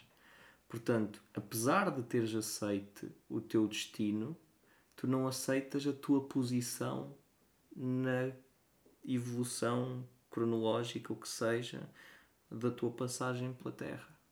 Verdade, eu, eu sou um. Eu, eu, eu não sei se alguma vez vou, vou sentir vou sentir realmente essa, essa gratidão porque eu sou um, um constante insatisfeito. Eu sempre, há sempre qualquer coisa que falta, há sempre. A verdade é esta, há sempre alguma coisa que podia estar melhor, há sempre alguma coisa que podia ter sido feito de maneira diferente. Há, e, e isso é. Isso é, é difícil de lidar. Uh, não sei, parece sempre falta sempre alguma coisa. Uh, e lá está, sim, talvez não devia de ser a maneira de, de, de lidar com a coisa. Uh, ainda estou a tentar aprender como lidar com isso. Agora, yeah. se estou longe ou perto de perceber como fazer, não. Uh, lá está, é, é mais fácil lidar com. Yeah, isto mais tarde, mais cedo vai chegar ao fim do que. Então. E que tal render ao máximo? E será que estou a render ao máximo? O tempo em que estou aqui? E será que. Eu acho que logo por aí tá, estás tipo, a identificar bem o teu problema, que é o será. E é o dever. É. tu ao fim do dia tu não deves nada a ninguém nem a ti, entendes? A maior parte das coisas que nós achamos que devemos são-nos impostas pela, pela sociedade. Ou e... pela sociedade ou por ti. Por ti. A maioria das vezes é por mim. E porquê? Em parte. Não achas que isso tem a ver com a visão que te foi imposta? Porque olha para ti enquanto criança. Tu achas que devias alguma coisa a alguém? Ou que devias fazer isto ou aquilo, tu aprendeste tipo a dever porque levavas no focinho se tipo se não dissesses obrigado, se não limpasses a mesa, se não fizer que, tipo, que em parte é necessário, estás a ver? Tipo, há coisas necessárias para que tu consigas viver em sociedade. Agora depois também há o extremo do dever, dever, dever. Eu acho tipo... que o nosso sistema de ensino é demasiado. Por muito que digam que está mal e que eu acho que se exige demasiado às crianças e que deviam passar mais tempo a brincar, deviam ter mais tempo livre. Uh, uma criança com 9 anos ter aulas das 9 às, da manhã às 6 da tarde, para mim é, é ridículo. É, é uma carga enorme. Uma, uma criança com 9 ou 10 anos quer, devia era de brincar. Uh, Eu acho que o nosso pá, isto é uma forma, sei lá, muito simplista de ver as coisas. Eu acho que o problema do, do nosso sistema de ensino é ser-nos passado por pessoas que não, se, que não estão resolvidas. Porque a maioria das pessoas não está. Não, bem visto. Sim, sim. E é-nos, tipo, lecionado por pessoas que não estão resolvidas. É, os manuais são escritos por pessoas que não estão resolvidas, por pessoas que não sabem uh, a verdade, porque ninguém sabe a verdade. Já viste muito um, daqueles calhamaços para uma criança de 9 a 10 anos, o tamanho de merdas tem que ter na cabeça, meu. Que agora já ninguém se lembra. Tipo, tu lembras-te de alguma coisa que deste no quinto ou no sexto ano? Tirando a matemática e o português. tipo, alguém assim mesmo. Não. Pois. Não sei. Tipo, não. E, e tipo, há outras coisas que Uh, tu chegas aos 16 anos e tens que escolher o curso para que vais, e chegas aos 18 e tens que escolher Sim. para onde é que vais para a universidade. Isto agora e vai parecer isso... que está alguém a mejar, mas sou só encher os copos de vinho. Sim. Uh, e eu acho que é por isso que tu tens de tomar tantas decisões tão cedo que depois há tantas pessoas frustradas no trabalho que têm. Porque há muita gente que pensa: Ah, eu tirei um curso, já tenho. Eu tenho direito a isto, àquilo, àquilo. É que depois lá nem está. era isso. Ah, desculpa, então. Uh, Deixa-me só. Nem era isso, era mais. Eu já tenho 25 anos, mas eu percebi que realmente eu gostava era de ser aquilo. É pá, mas não vou tirar agora. Então quando eu acabar o curso tenho 29. Yeah. Yeah, meu, mas daqui a 4 anos queres tirar o curso que é no TIS tens 29.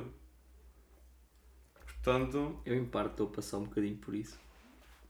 Então, mas, mas não devias, a verdade é que não devias, porque tipo. Se, isso não são anos perdidos, são anos ganhos se vais realmente fazer o que gostas. Yeah. Não, é tipo, imagina, eu, eu curto do que eu tirei e curto das possibilidades que me dá. Só que eu parece que tenho esta. Da mesma forma que eu curto de coisas de gestão e de investimentos, etc., um, se calhar porque tenho alguma capacidade e, e, fui encaminhado nesse sentido e contexto e merdas. Eu acho que tenho uma cena intrínseca, um, natural, de.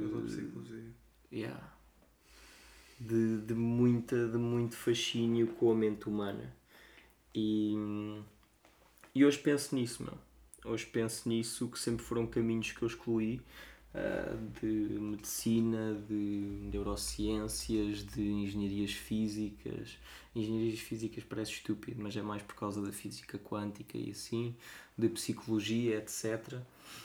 Hoje em dia essa, eu coloco, coloco isso. Uh, mas é, é, como, é como tu dizes, é tipo, é pensar menos e, e fazer mais. É tipo, é ao fim do dia nada disto importa se tu não, se tu não estiveres grato com o teu dia e fazeres para continuares tipo num caminho bom. Não é o caminho certo, porque dificilmente há caminhos certos uh, e errados. Tu também não sabes, não tens capacidade para, para, tipo, para, visual, para visualizar isso. É um caminho. É um caminho que, que te leve a progredir e que todos os dias tu consigas ser a melhor versão de ti próprio. Pá, eu acredito mesmo, especialmente depois de falar com pessoas que eu vejo muito bem realizadas, que se tu não estás, não te sentes bem constantemente, que se tu te vais sentindo frustrado, que se tu não és bem humorado, que se tu não dás amor às outras pessoas, se tu tens dificuldade na partilha, no que seja, há algo de errado em ti ou algo de errado no percurso que tu estás a fazer. E o ah. problema que muita gente muitas vezes está nessa situação, mas a vida é sempre, neste momento lá está, é aquilo que tu dizes que não há tempo para parar para pensar. Uh, a ideia que eu tenho é que as pessoas estão mal, mas não param para pensar, não têm tempo para pensar nem se para perceber que estão mal. As pessoas podem estar na merda, mas não se apercebem que estão na merda. Ou pelo menos não pensam, pá, não, não há tempo para parar e, e se calhar perceber o que é que tem de ser resolvido. Yeah. E eu acho que isso é um problema grave.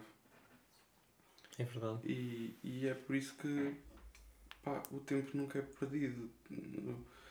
Vale mais. Essa, essa, pronto, esse é um exemplo do curso. Vale mais perder 4 anos agora do que perder o resto da vida a fazer uma coisa que não se gosta e a chegar-se depois de 8 horas de trabalho a casa miserável e chateado e a ralhar com toda a gente e, e depois chegar ao fim já à beira da morte e pensar, foda-se. O problema, e se eu tivesse 25 anos outra vez? O problema é que tu não tens o clique de urgência como uma pessoa que, que tem cancro uh, ganha, como uma pessoa que, que, depara, que se depara com a morte ganha. Uh, não existe esse clique de urgência para uma pessoa normal de 25 anos ou 30 anos. É tipo, à partida eu vou chegar aos 80 ou 90 ou o que seja, eu estou a viver a minha vida. Ah, eu curtia disto, está bem, amanhã é outro dia. Ah, eu curtia disto, está bem, amanhã é outro dia. Só que o amanhã continua a ser amanhã, entendes? E não existe tipo uma mudança a nível psicológico que vá co colocando tipo o processo. E existe também, para além do o dever, existe muito o, o entitlement, tipo a nossa noção de que temos direito a isto e aquilo, porque seja o que for, que em parte também, também é errada, e, e o se de.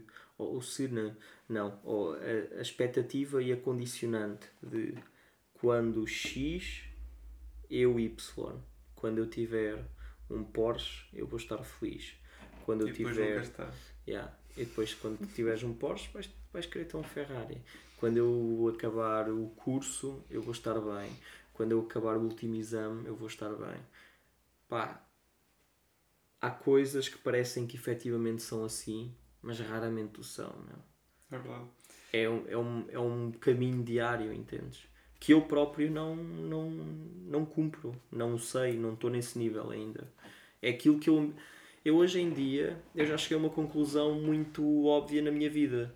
O que é que eu quero mesmo? Quero ter um Porsche e quero ter tipo muito dinheiro para fazer aquilo que eu quiser?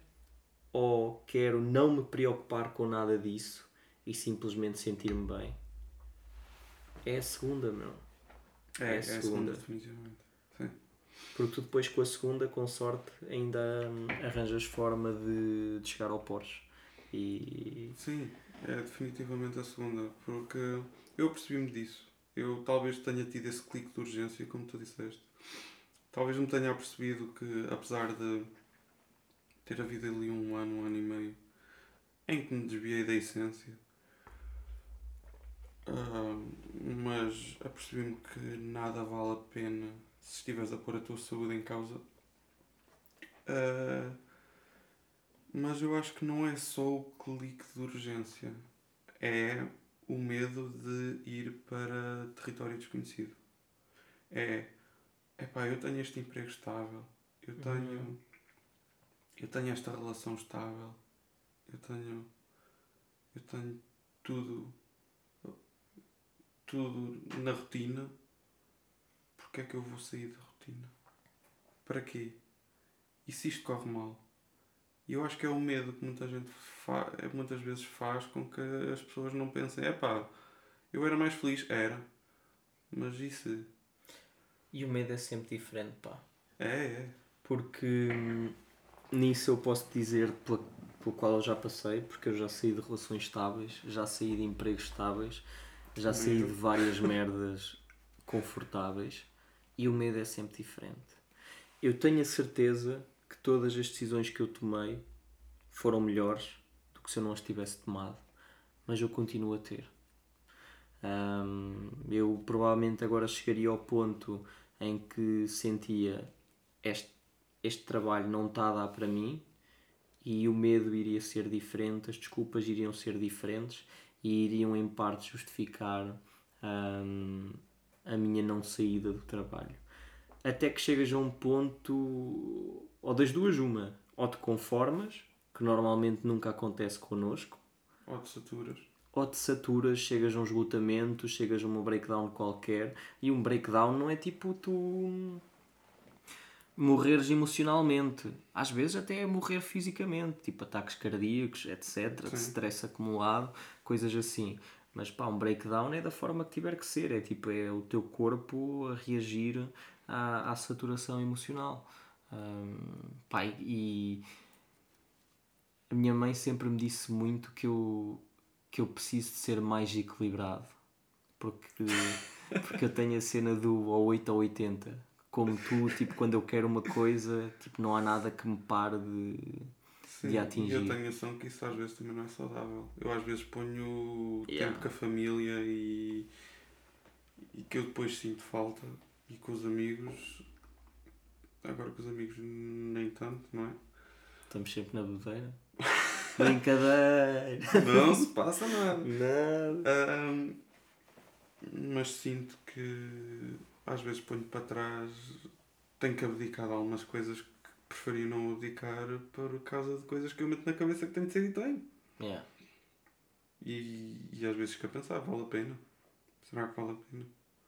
Yeah. E o fim do dia, ao fim do dia, tipo, o equilíbrio é o mais importante. E, e lá está. Em parte, por causa da nossa cultura de estímulos excessivos, o equilíbrio não serve porque é aborrecido. É verdade. Um, pá, está... acho, que é, acho que é a maneira certa de fechar este, este tópico. Isto está, sim. sim, está a cair por caminhos que, que nós já sabemos bem que nunca, que nunca vão terminar. Agora, depois de tudo isto que nós falamos, de decisões, caminhos, uh, equilíbrios, etc., o que é que tu dirias ao teu eu mais novo, se pudesses agora? Tipo, ou se calhar eu aí deixo duas hipóteses, ou teu eu quando tinhas o cancro, antes de teres o cancro, depois de saís do cancro, ou até tipo há dois anos atrás. Pá, se eu se fosse na altura de criança, provavelmente dizia o que aprendi nos anos em que estive doente provavelmente dizia. Lá está, como eu estava a dizer, eu sou muito menos dramático e isso provavelmente dizia: Meu, és uma criança, relaxa. Um, agora, para o meu eu de 18 anos, tinha muita merda para dizer, meu, tinha. tinha muita merda para dizer. Isso tinha, isso tinha, isso uma garrafa de grosso não chegava, meu. Isso tinha de ser uma coisa Tínhamos que ir à herdade. Tínhamos que ir à herdade. esvaziar, esvaziar as pipas. As pipas. Não, pá, tinha que. Principalmente duas coisas. A primeira é. Eu percebi-me que. as minhas inseguranças fizeram-me trabalhar de forma dura quando eu podia ter trabalhado de forma inteligente em muitas situações. Isso é um bom conselho. Trabalhar, trabalhar de forma inteligente, atacar o realmente o, o que vale a pena, em vez de tentar chegar a todo lado. E como é que tu defines o que é que vale a pena? Isso, epá, a verdade é. Tu sentes? Se tu fechares os olhos e meteres a mão no peito, assim. Ah, e começares. yeah. como, como o Matthew McConaughey. Yeah, no, no Wolf of Wall Street. Uh, tu sabes. Yeah. Uh, tu lá no fundo sabes. Às vezes tentas te enganar a ti próprio, mas tu sabes. Isso é, é muito espiritual, João Gonçalves. Pois é, mas é verdade, meu. tu sabes o que é que vale a pena. Tu sabes. No fundo sabes. Yeah. Um, tinha dito provavelmente houve anos em que acho que me afastei demasiado dos meus amigos. Pá, aqueles que estão sempre lá. Houve anos em que mereciam mais a minha atenção. Tenho certeza disso. Uh, e provavelmente uh, os amigos e a família mereciam mais da minha atenção. Uh, o que não ficar feito hoje fica feito amanhã.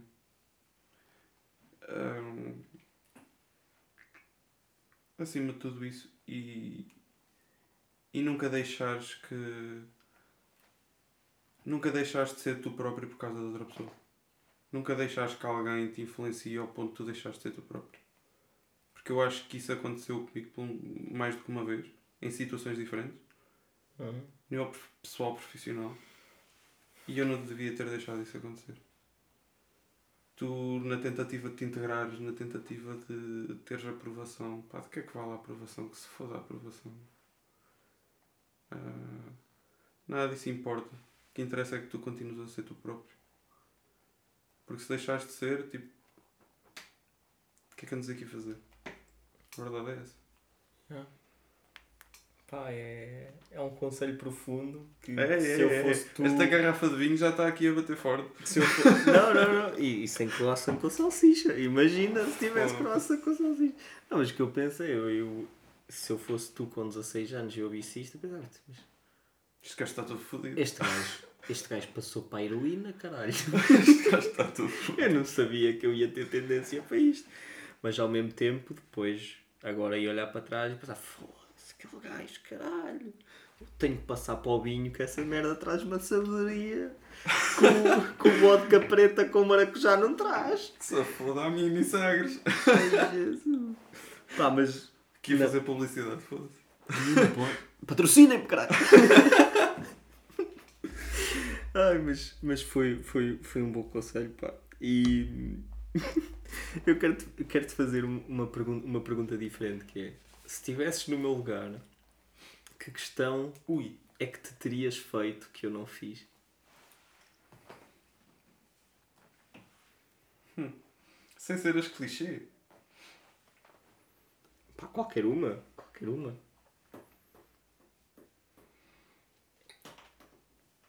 Se, se pudesses fazer algo completamente diferente amanhã, o que é que fazias?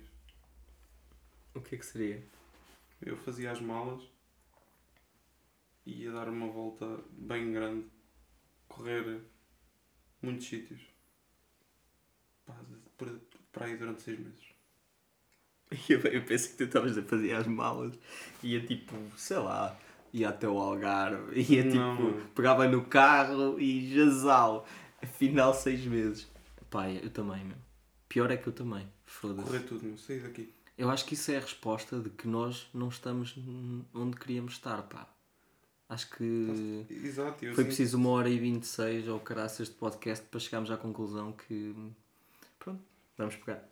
Olha, o meu armário está ali atrás, começa-me a tirar as cuecas, faz favor, que eu vou buscar a mala. Verem um vídeo no YouTube como fazer a, a, a mala de forma mais eficiente. Foda-se. Pois essas merdas, um gajo está sempre uh, preocupado com a produtividade. Eu no, no outro dia fiquei fodido que foi.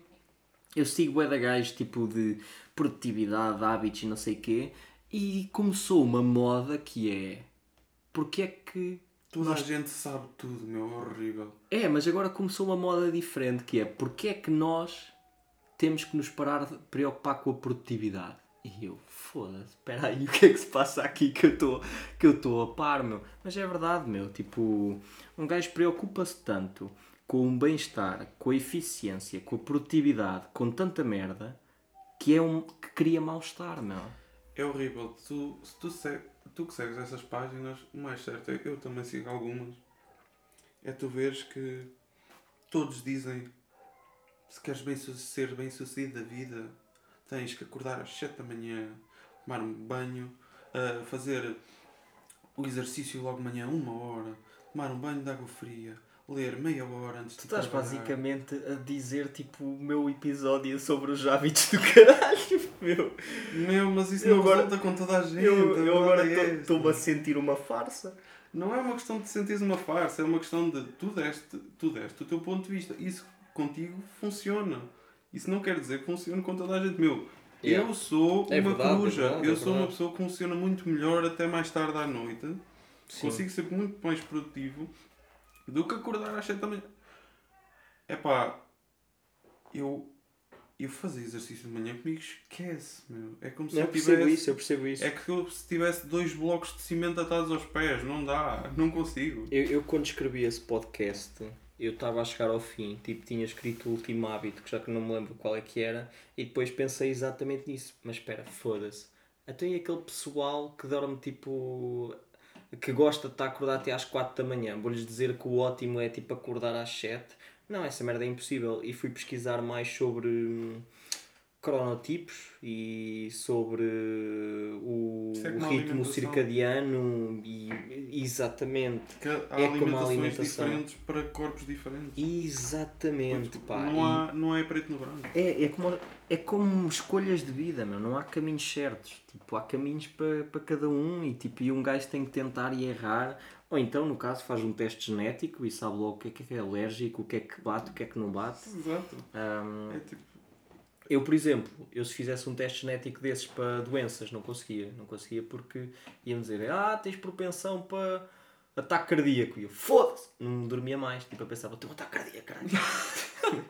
Portanto, também Sim, nem pra, não, não, é para todos. Não, Nada é não, tipo. É, é, é passível de generalização. Por isso é que me faz muita confusão esses influencers que vêm dizer que é certinho, tu, tu se queres ser, ter sucesso tem que ser assim, certinho, certinho. Pá, não, meu, não, não, não é. Não. Nunca tipo, mais ninguém ouve nada, meu. não foi. Não, porque não foi. Eu ouvi todos os teus episódios. Eu não me senti forçado a ir tomar banho de água gelada é, e acordar às 7 da manhã. Eu, eu acho que és a única pessoa, yeah. meu, que ouviu os meus episódios todos.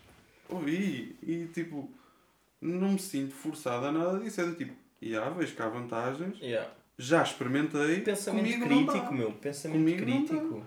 Há eu... coisas que dá e outras que não dá. Pá, e mesmo assim as pessoas têm tipo, que se situar e, tipo, e olhar para elas é, é como eu disse, eu disse que o banho de água gelada era incrível. Mas eu parei de fazer. Agora voltei a fazer um bocadinho. Mas eu não fazia por causa da tensão muscular. Ficava com dores como caraças por causa da ansiedade. Um, uhum. Para quê? E para depois me sentir pior. Eh, inclusive, a tensão muscular em si uh, de, tipo faz com que, que os meus músculos contraiam demasiado em determinadas zonas um, que depois me dão tonturas ou o que seja, que em parte são sintomas semelhantes aos da ansiedade e por outro lado vai-me criar mais ansiedade, percebes? Um, portanto, é, é, é, como tudo. É como o jejum intermitente. Eu acredito que tenha vantagem para muitas pessoas. Para mim não tem que eu acordo logo de manhã e estou cheio da fome, eu não consigo pensar, meu. Se eu não comer logo de manhã, eu estou cheio da fome, meu. Não Mas dá. Isso, eu isso acho que é uma questão de tentares. Uh, aí eu também sou apologista de tentar porque eu antes também comia e se calhar tinha fome, agora não tenho. Não, nunca tenho fome. Nunca, não diria nunca, mas raramente tenho fome de manhã. E às vezes vou treinar, vou ao ginásio e continuo sem fome. Passo até ao almoço sem, sem comer. Prefiro fazer uma espécie de semijo intermitente que é comer das 9 da manhã às 9 da noite. Eu daí para a frente. Tens... Acabas por estar 12 horas no mesmo sem comer. Tens uma janela de. Do... Pois, só que a cena é, para mim, funciona 16 horas sem comer. Porque das 12 às 14, tipo, até às 14 eu acho que não existe grandes benefícios. Mas pronto, isso é, isso é outro. é outro podcast. É outro para pessoal que, que entende mais do que eu sobre isso. Até já, já o fizeste, portanto, sim. Eu, eu, claro. eu faço, eu continuo a fazer, mas eu lá está, conheço do ponto de vista do, do utilizador. Não, eu estou a dizer, já fizeste podcast sobre isso. Ah, sim, sim, sim, um, sim, um sim, sim, sim, sim, sim, uh, é no da nutrição, né? Sim. Ah, yeah, com a Jade. Um, bem, eu acho que. Agora, se eu te voltasse a perguntar como é que tu estás, a tua resposta seria a mesma? Dou cá a hora e meia atrás? Yeah. Estou melhor, já bebemos quase uma garrafa de vinho. Está sempre melhor por aí. Está sempre melhor por aí. Uh, a verdade é que quando nos expomos desta maneira e eu fui tocar em alguns assuntos sensíveis, a verdade é que, mesmo que já tenhas falado deles dezenas de vezes, te sentes sempre mais aliviado. Há sempre carga, pá, ou uma carga emocional para tirar. Tira-se sempre alguma coisa daqui. Portanto, estou melhor, sim. Diria que sim. Eu estou aqui a pegar na minha bola de cristal e eu adivinho que eu acho que tu agora vais procurar tipo uma psicoterapia. Não, não digo que não em relação a experimentar. Não digo que pá, talvez me explique porque é que eu tenho esta cena que eu falei de estar sempre isso, isso, isso e assim. Yeah. Pá, talvez me explique essas coisas. Não, não, sei, não, não nego. Não... Eu digo isto porque eu vejo muito no, na tua linguagem corporal, meu. Eu, eu vejo muito, tipo, enquanto tu falas, enquanto tu, tipo, te conectas em parte a estas experiências passadas, eu ainda vejo muita bagagem tua Tipo, existe. muita dor acumulada e muita incompreensão pelo que se passa. E é uma coisa. Tu um dia incompreensão deverias falar sobre isto e filmar-te e veres que, por exemplo, os teus olhos andam muito de um lado para o outro. Um bocado num, num, numa espécie de confusão. O teu corpo hum, roda muito tipo em espécie de, de fuga um, sei lá, eu, isto digo eu que sou tipo um, um nabo na, na, tipo, na leitura de linguagem corporal, mas tipo, parece-me que existe um desconforto muito grande ainda e ao, e ao mesmo tempo. de memórias dolorosas, portanto, bagagem emocional existe sempre. Sim, mas eu diria que não é só um desconforto na recordação, porque poderia passar só como isso, acho que também é tipo muita vontade de querer encontrar a resposta, percebes? Um... Do porquê ter acontecido? Não, não, não, não. não. Então. Do, do porquê das outras coisas que ainda te deixam desconfortáveis. Ah, isso sim. Isso eu ainda tenho muita pergunta a qual não tenho resposta neste momento. Isso definitivamente sim. Eu acho que o problema é, para além todos nós temos, não é? Acho que o problema é que muitas delas nunca vamos ter resposta. Pois não. Isso é, que, isso é que não deixa dormir à noite, às vezes. Mas bem, pá. Meu, eu tenho tanta coi tinha tanta coisa para falar mais, mas eu não, não vou fazer porque eu não, não quero fazer mais podcasts de 7 horas e meia para ninguém tipo, me vir esfaquear ou com intenções disso. Um, mas eu acho, pá, eu, eu acho que este podcast foi incrível. Escolhe uma. É? Essencialismo. Escolhe uma. Ah, depois temos que falar sobre isso, sobre o livro do essencialismo. Já leste, não é? Já, já.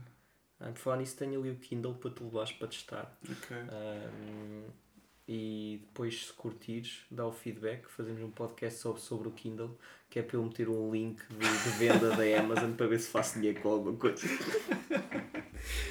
Pá, bem, então, última ou penúltima pergunta, porque a última é sugestão vínica, uhum. que à partida já sei como é que vai ser. A última é um conselho, uma aprendizagem, uma sugestão, pá, que tu pudesses deixar a qualquer pessoa. Mais do que acho que já deixei, deixei há pouco para mim mesmo, que se aplica a qualquer um. Yeah. Um, há quem faça isto. Eu já vi tipo uma espécie desta pergunta feita, acho que até é pelo Tim Ferriss, mas também acho que é, é feita noutros podcasts, que é se tivesses um um cartaz na beira da estrada teu que fosse tipo a única coisa tua que ficasse, estás a ver, para a posterioridade e que todo o mundo passasse lá e visse aquele cartaz, o que é que ele diria? Pá, agora que já me veio alguma coisa à cabeça, posso responder às duas. A primeira uh, é algo que eu ainda não consigo fazer 100%, mas o meu conselho é: se mete medo, é o caminho certo. É por aí que tens que ir. O segundo, Gustavo Santos, cuidado connosco. uh, o segundo. Uh, opa, eu há pouco tempo, eu acho que até já falamos sobre isso. Eu, aquela entrevista do. É Rui Nabeiro que eles chamam? De Rui Nabeiro, já. Yeah. Opa, eu fiquei com uma admiração pelo homem.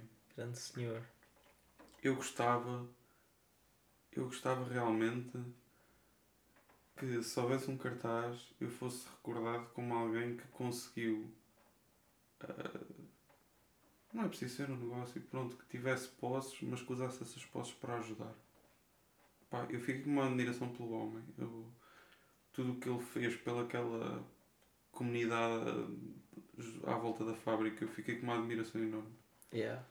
Se fosse algo do género, yeah, o João montou um negócio e fez crescer toda, todo o Conselho de Montemor seja, não era preciso ser Montemor, fosse no sítio qualquer, ajudou uma comunidade. Morial, aqui. fosse onde fosse, uma comunidade qualquer. Moinho da Mata ficou uma cidade agora. Yeah, tem hospital e tudo. Yeah, até um, um campo de pedal no da Mata. Pois, Inside cada, joke agora. Cada casa, cada casa, isto não é uma piscina, cada casa o quê? Cada casa tem um coisa para aterrar o helicóptero, caralho. Opa, yeah, se eu conseguisse tornar à minha volta algo as coisas melhores, eu acho que já era. Era excelente. Deixou mesmo. Aquela, aquela entrevista deve ter sido a entrevista que mais me inspirou nos últimos tempos.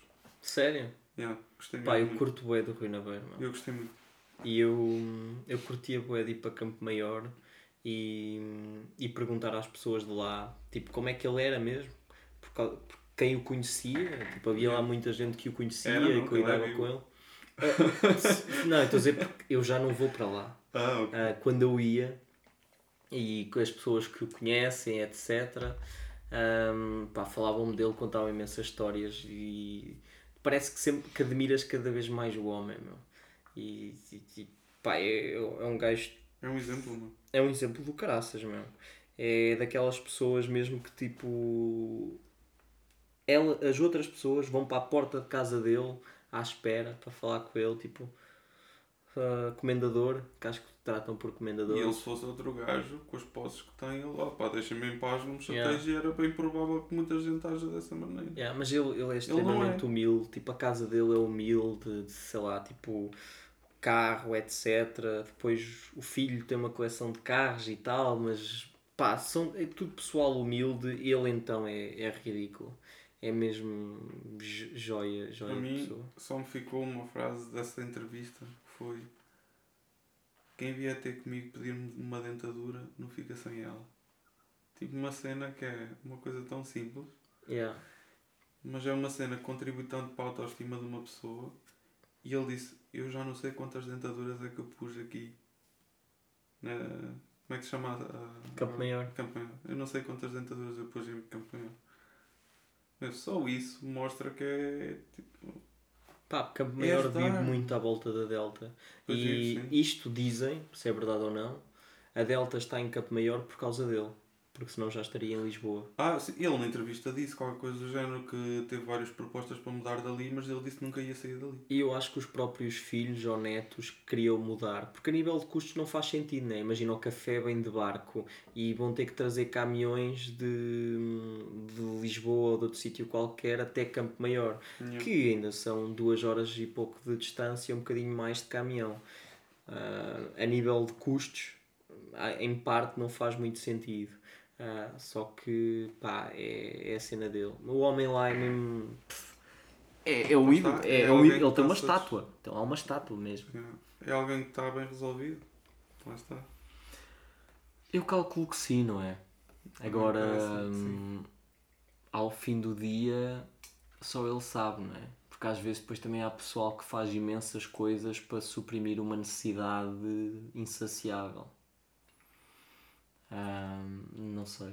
Só, olha, um dia. Agora se calhar vai ser difícil para algum dia eu entrevistar para a mesa. mas, mas gostava muito, pá.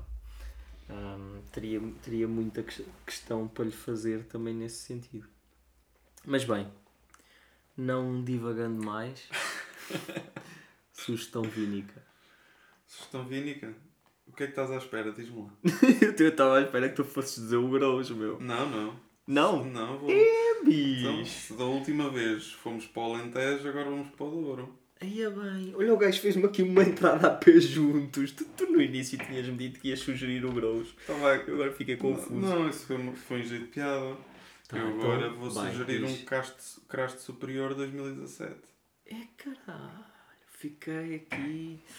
Bem, passam à parte, falaram-me do crasto Vinha Maria Teresa, acho que é Vinha Maria Teresa, que, que é incrível e eu pensei, top, vou comprar, depois vi que são 225 euros ah, e fiquei, foda-se, não vou comprar, mas fica na nossa wishlist um, ah, um dia e falámos do, do Naveiro Paixão um, da Adega Maior, que é dele, que tem tipo mesmo a cara dele no rótulo, etc. Ah, e é sabia. pai de, de, pai, estás a ver? Pai e mãe, e chão de chão mesmo, tipo Cheio. soalho. Um, é, é, engraçado o, o, vinho, pá, é um vinho também do Caraças. Próxima vez que fizermos um episódio, bebemos um vinho desses, uh, que acho que já casta de 2016 antes, tipo, passei para aí um ano à procura da casta 2000, de, do ano 2014 porque estava esgotado em todo lado. Bem, pessoal, João, tens alguma coisinha para acabar, para dizer? Não, não tenho assim nada. Divirtam-se. Divirtam-se. Saudinha, saudinha para vocês. Cuidado com o Netflix em chill. E um beijo e um queijo acompanhado por um crasto superior de 2016 certo? 17. 17, foda-se. Pronto, fodi tudo. Bem, não quer saber. Tchau. Até para o ano.